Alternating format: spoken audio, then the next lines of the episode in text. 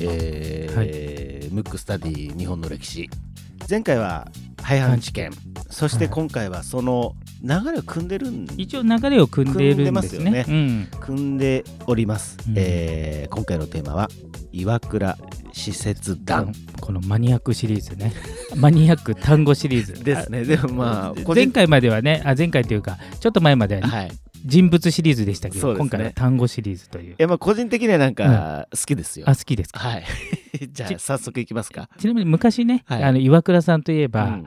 もう古い人しか分かる500円札っていうのがあった時の肖像画になってる人なんですけど、あのまずね岩倉使節団に始まる前に、はい。じゃあちょっと岩倉さんについてちょっとはい。言いますと、岩倉智美さんですね。い岩倉智美さん、はい。この人どういう何ぞやみたいな。そうですね。ここれはまあちょっとマニアしか分かりませんけどね。まあまあそういう番組ですから、ね、そういう番組ですね。はい。はい、いきましょう、まず幕府を倒す時にちょっと前の話に戻りますけど、はい。えっ、と有力な藩は薩長と比って言われてる雄藩と呼ばれてるとこなんですけどそれが京都で要するに宮廷工作をするわけですよ。なんでかっていうと将軍に権威を持たせてるのは天皇なんで天皇を自分側に引き入れればあの将軍の権利が弱まるっていうことででただし天皇って直接物申せないんですよ。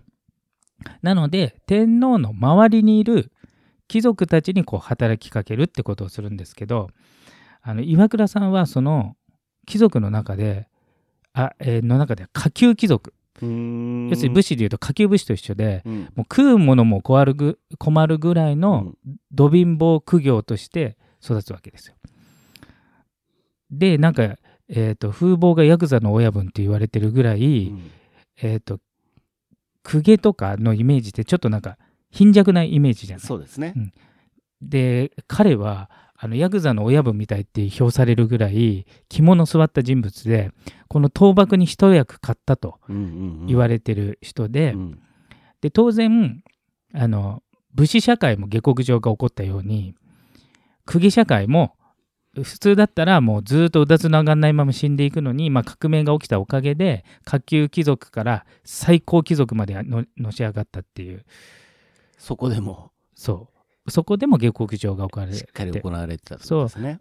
ただちょっと身分がねもともとの出が低いんで、うん。右大臣っていうなってるんですよ。で一応太政大臣っていうのが一番その大臣として上なんです。それがあの三条実実富っていう人がやってるんですけど、まあ、三条家の方が格が上なんで、うん。ただ実質実力的には岩倉智美は公家界の中では最高実力者というか、ん。なのでこの岩倉使節団っていうのは、えー、と当時相当な実力者であった岩倉、えーまたは最高権力者であった大久保木戸が自らが海外に、まあ、1年半ぐらいですかねまあ人によってちょっと長さ違いますけど海外に行ったっていう話なんですよ。今で言うと安倍さん自ら1年半日本を留守にして海外に視察に行ったっていう話なんでとんでもない。あの当時最高実力者は大久保なんで、うんうん。大久保自らが行ってうん。まあ一つにはやっぱ廃藩置県が非常に恨みを買ったというか非常に何ていうんですかもう大革命だったんで、うん。まあそれもあってちょっと海外に行った説もあるんですけど、うんうん。まあ、その間留守政府っていうのは西郷が守りで自分え時の国を動かしていた人たち要するに明治政府っていうのはどういう形にしようかっていう何て言うんですか？あのそれのデザインしたのがあの大久保なんで、うん。えー、とその大久保自らが行くと。でしかも大久保木戸伊藤と、えー後々総理大臣、え6回やる初代総理大臣になった伊藤博文も言ってるっていう、そうそうたるメンバーが一応不平等条約っていうのを、うん。まあなんとかしたいとうん。いうのとあと海外を施設あの見て回って、うん。日本を強くしようっていう名目で言ってるんですけど、うんうんうんまあ、ここがやっぱ日本すごいなっていうか僕はあのちょっと日本を愛してるタイプなんでね、うんはい。えー、と例えば今の発展途上国、うん。発展途上国がいいとか悪いとかじゃないんですけど、うん。まあ、当時は日本はもうもろ発展途上国ですから。ね。うんで通常は援助をもらうって感じじゃないですか。うんじゃなくて日本はみんなが自ら外側に行って知識を得ようとす時の最高権力者自らがやってるんで、うんなんか援助を請うってことはしてないんですよ。うんまあまあ時代も全然違いますしね。はいうんなのでまず不平等条約っていうのを江戸時代に結ばれたんでどれぐらい不平等条約かっていうと、うんあの不平等条約って大きく分けて2つあるんですね。はいあのこれはもしかしたら歴史の授業でやったかもしれないです。一つは違い法権っていうやつなんですけど、はいはい文語違い法権って分かる？違い保険わかりますよ僕。なんでしょょう要するに、う、うん、自分の国でさの法律で裁けないってそうそうそうそう。だから外外人が日本に来て悪さしてもあの日本の法律では取り締まられないのでそうそう、ん。その代わり日本人が外国人に悪さした場合は、うん。もう処罰されるっていう、はい。要するに圧倒的に日本が不利な状態、うんとあとはもう一つ関税自主権がないっていうやつなんですよ。それはわかる、関関税自主権だから、うん。たん言葉の通りですよね、うん。関税をそう。勝手にん？自主的につけれないってことですか？そうそうそうそうそう、例えば日本ってあのまあよくねい今の時代で言うとんまあよくアメリカとの間ね牛肉がどうだとか、はい。あのいろいろあるじゃないですか、はい。例えばお米もそうですけど、うん。うん輸入ができないようになってる、うん。または輸入をしてもいいけどめちゃくちゃ高い関税かけて実質上、まあ、日本で流行らないようにする。うん。だからまあ車でも外車が高いっていうのは関税が高いからっていうのもあるんで、意外とベンツがねあのヨーロッパ行ったら大衆車になってたりするっていう。でね。日本に持ってくるときは税金がなってる、これが普通は自分の国は自分の国で決めるのになんと向こうが決めてるっていうね、うん。だから当たり前ですけど外国から日本に入るときは関税をなくして、うん。もうバンバン入れてうん。買わされて、うん。で日本の輸入するとき輸出するときに関税高くして売れないようにされたり、うん。要するにめちゃくちゃ損なそういうことですよね。ことをうん。江戸時代にまあ力の差があったんで結ばれたっていう、うん。まあ、一応それを改正するっていうね、はい。まあ、でもそれでも当時の時代としてはまだマイルドな方であの当時は植民地当たり前なんでもうなんか不平等条約ごぐらいでの騒ぎじゃないんでね、もう隣の新国はあのアアヘン戦争でそうもうアヘン漬けにされてもうぐちゃぐちゃにされてるんで。そうだそうだ。そうそうそうそう。だ。だから今のね感覚とは違うんですけど、まあ、うん。とにかく不平等っていうかなんていうか、まあ、侵略が当たり前の時代なんで、はい。ただそれはあの日本にとって非常に不利なんで何とかしたいということで、まあ、一応交渉するといううん。名目で言ってるんですけど、うん。まあ、もちろん花から相手にされないんで、はいはいまあ、交渉はできるとは、まあ、思ってなく多分言ってるとは思うんですけど、うん。そうやってまずアメリカとかヨーロッパを、まあ、見て回ってはい。で、えー、と今後の国づくりに生かそうというのが岩倉施設なんではい。その時にえっ、とまあ、えー多分福沢諭吉とかも言ってんのかな、えっ、とまあ結構後々、えー、と明治の、えー教育者になる人とかあとあの津田塾大学の津田梅子さんとか。うん。あ言ってますね。言ってるね、まあうんうんえー、とすごい若いですね。最年少で8歳とか10歳とかで言ってると思うんですけど、まあ、そういうところで西洋のものを日本に取り入れて、まあ、後々富国強兵って言ってね、うん。国を富ませて、うん。えー軍備を固めようっていうことを国ぐるみでやったと。例えば今だったら誰優秀な留学生を送るとかだ話は分かりますけど総理大臣自ら行っちゃうっていう。あのそういうことをやってたと。すごいですね、うん。なんかその、まあ、ある意味ポップさというか、うんうん、そうそうそうそう。うん、しかも、いいね。ほぼ全員、だから内閣ごと行ったって感じですね。そうですよね、だからなんかこれ今ねいろいろリスト見てうんると、うん、結構いってるなっていう。そうそうそう。ん。で、しかも西郷が留守政府って言ってますけど、はい。西郷はその前までは、あのすえー、と前回の時も言いましたけど基本的にはあの権力による権力に執着しない人なんで、うん。別に自分が国をまとめたいとかあの国を作りたいという願望はなくて頼まれたから留守政府は預かってるんですけど、うんうん実は残った人たちも非常に優秀で、あの明治に行われてることほとんどはこの留守政府っていうのがやるんですよ。ほうほうほうで留守政府は、うん。あの西郷を中心にしてるんですけど、えー、といわゆるデザインを考える。西郷西郷はじ最後のなんていうかこう実行する人ですけど、その立案する人。これね明治の二大巨頭って言われて、うん。えー、と要するに国をどういう形にしようかっていうデザインができる人っていうのは、うん。ほぼいないわけですよ、はい。普通は。うんまあ、わかんないですよね。でこの時代2人だけ特別な才能を持った2人がいて1人が大久保利通、はい。うんまあ、実質上この人が明明治の日本を全部作り上げたと言っても過言じゃない。うんけどか彼は、えー、と海外に出てるんですね。はい。うん、でその時にルス政府にあの何もするなと自分が戻るまでは何もするなと。で国のデザインは自分で決めたいし自分ぐらいしか決める能力がないから、うん。だから何もするなって言って出ていくんですけど、うん。でもほとんどがルス政府がやるんですけど、うん。後々。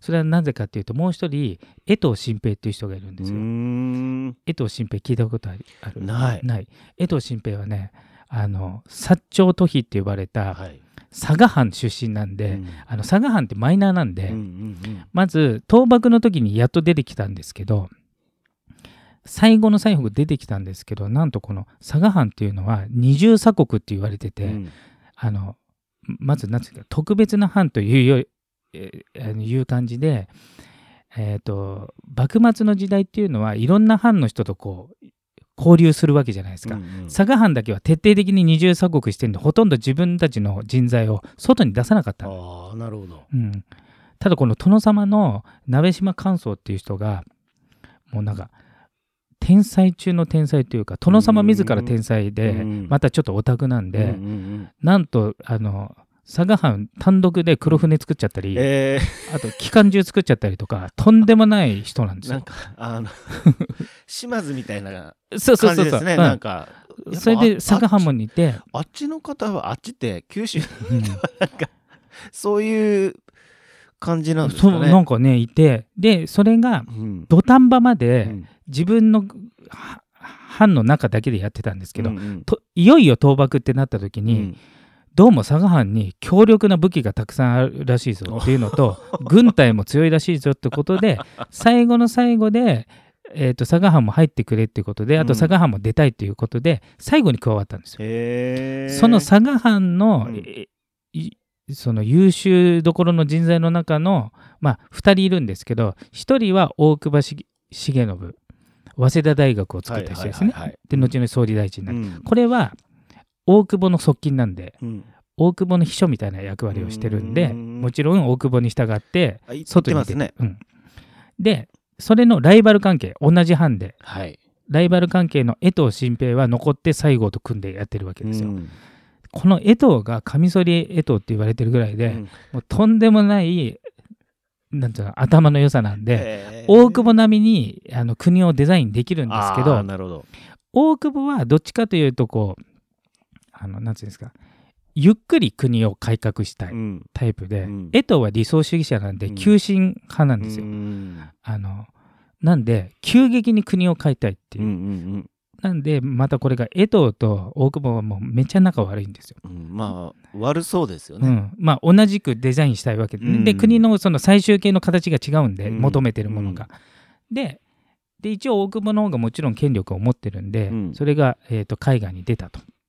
で視察していろいろ見てから国の在り方を決めたいから何もするなって言った時に江藤はこういう国がいいんだよだから今に近いもう本当民主主義に近いような感じを江藤は描いてたんです。んで大久保はまだその段階じゃないから自分が独裁者として、うん要するに一部の人が独裁して国を作るっていう形にしたいと。でいろいろな日本に司法制度とか要するに法治国家はい。今まではまあ武士の切り捨てごめんじゃないですけど権力者有利のあの法律だったのをもうちょっとなんつうの？あのえ法のもとに法治国家を作ろうと。いうことをやってて、えー争ってたんですね。ただこれ皮肉なことうに、ん。えーと江藤は自分が、まあ、留守政府の間いろいろ作ったうちの一個に司法改革があって、うん。その時に、えー、と斬首斬首をあの廃止したんですよ、うん。野蛮だってことで。うん。で後々大久保が戻った時対立して、うん。佐賀の乱っていうのを起こしちゃうんで、うん。その時自分は斬首されるってういう。ーん。で結局はあの、えー江藤が先に死んで、まあ、後々大久保も亡くなっちゃうんで、うんうん。国を作っ、えー作るのは後々その2人の、まあうん。古文閣になる、うん。えー、と大隈とうん。伊藤とかで、まあ、作っていくっていうあーなるほど。ことなんでまあ、この2人はあの共に大隈使節団に入ってますから、うん。海外を見て岩倉施設なんですね。岩倉使節団、はい。だから結局はその急進的なものの人たちは、うん。あのいなくなっちゃったんで、うん。ゆっくり国を変えるっていう方向に、うん。まあ、それは岩倉使節団で海外を見てそうなっていったっていう話なんです。なるほどですね、うん。まあ、本当にでもこの岩倉施設団っていうのは、うん。この、まあ、100全部で総勢107名って言われてますけど、どうやって選ばれたんですかね？あもちろんねエリート中のエリートもうも各場所の、うん。まあ、例えば、えー、となんとか賞なんとか賞って、もう超エリートと、あとは、えー、と各はまだ藩が若干の藩というかその出身のところがあるから、うん。そこの優秀な人材を寄せ、よりすぐりを集めていったっていう感じですね。これい行く時って、うん。例えばうーんなんだろう。まあ今で分かりやすい言い方すると、うん。飛び込み営業的な感じで行ったんですかね。あ一応行きますよとは言ったけど相手にされないんで、うんアジア人はだ要するにあの植民地側なんで。まあ、だからもうほほとんどあの相手にされず行行くと。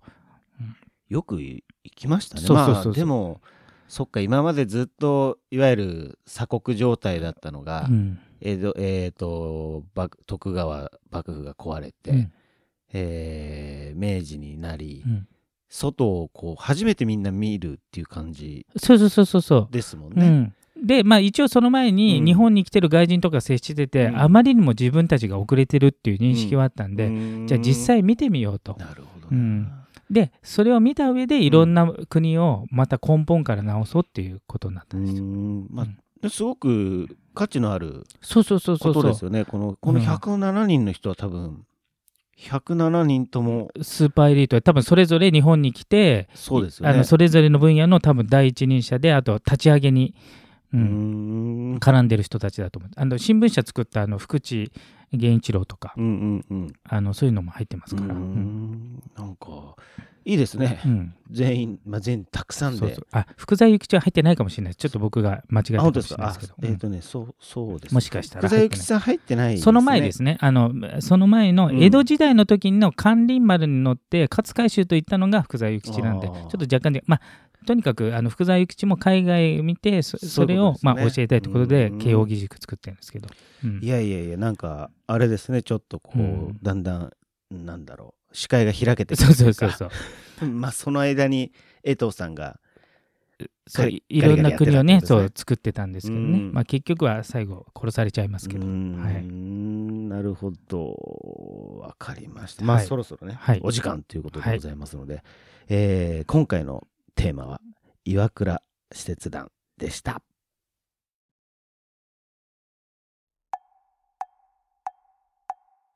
くむくラジオだべ。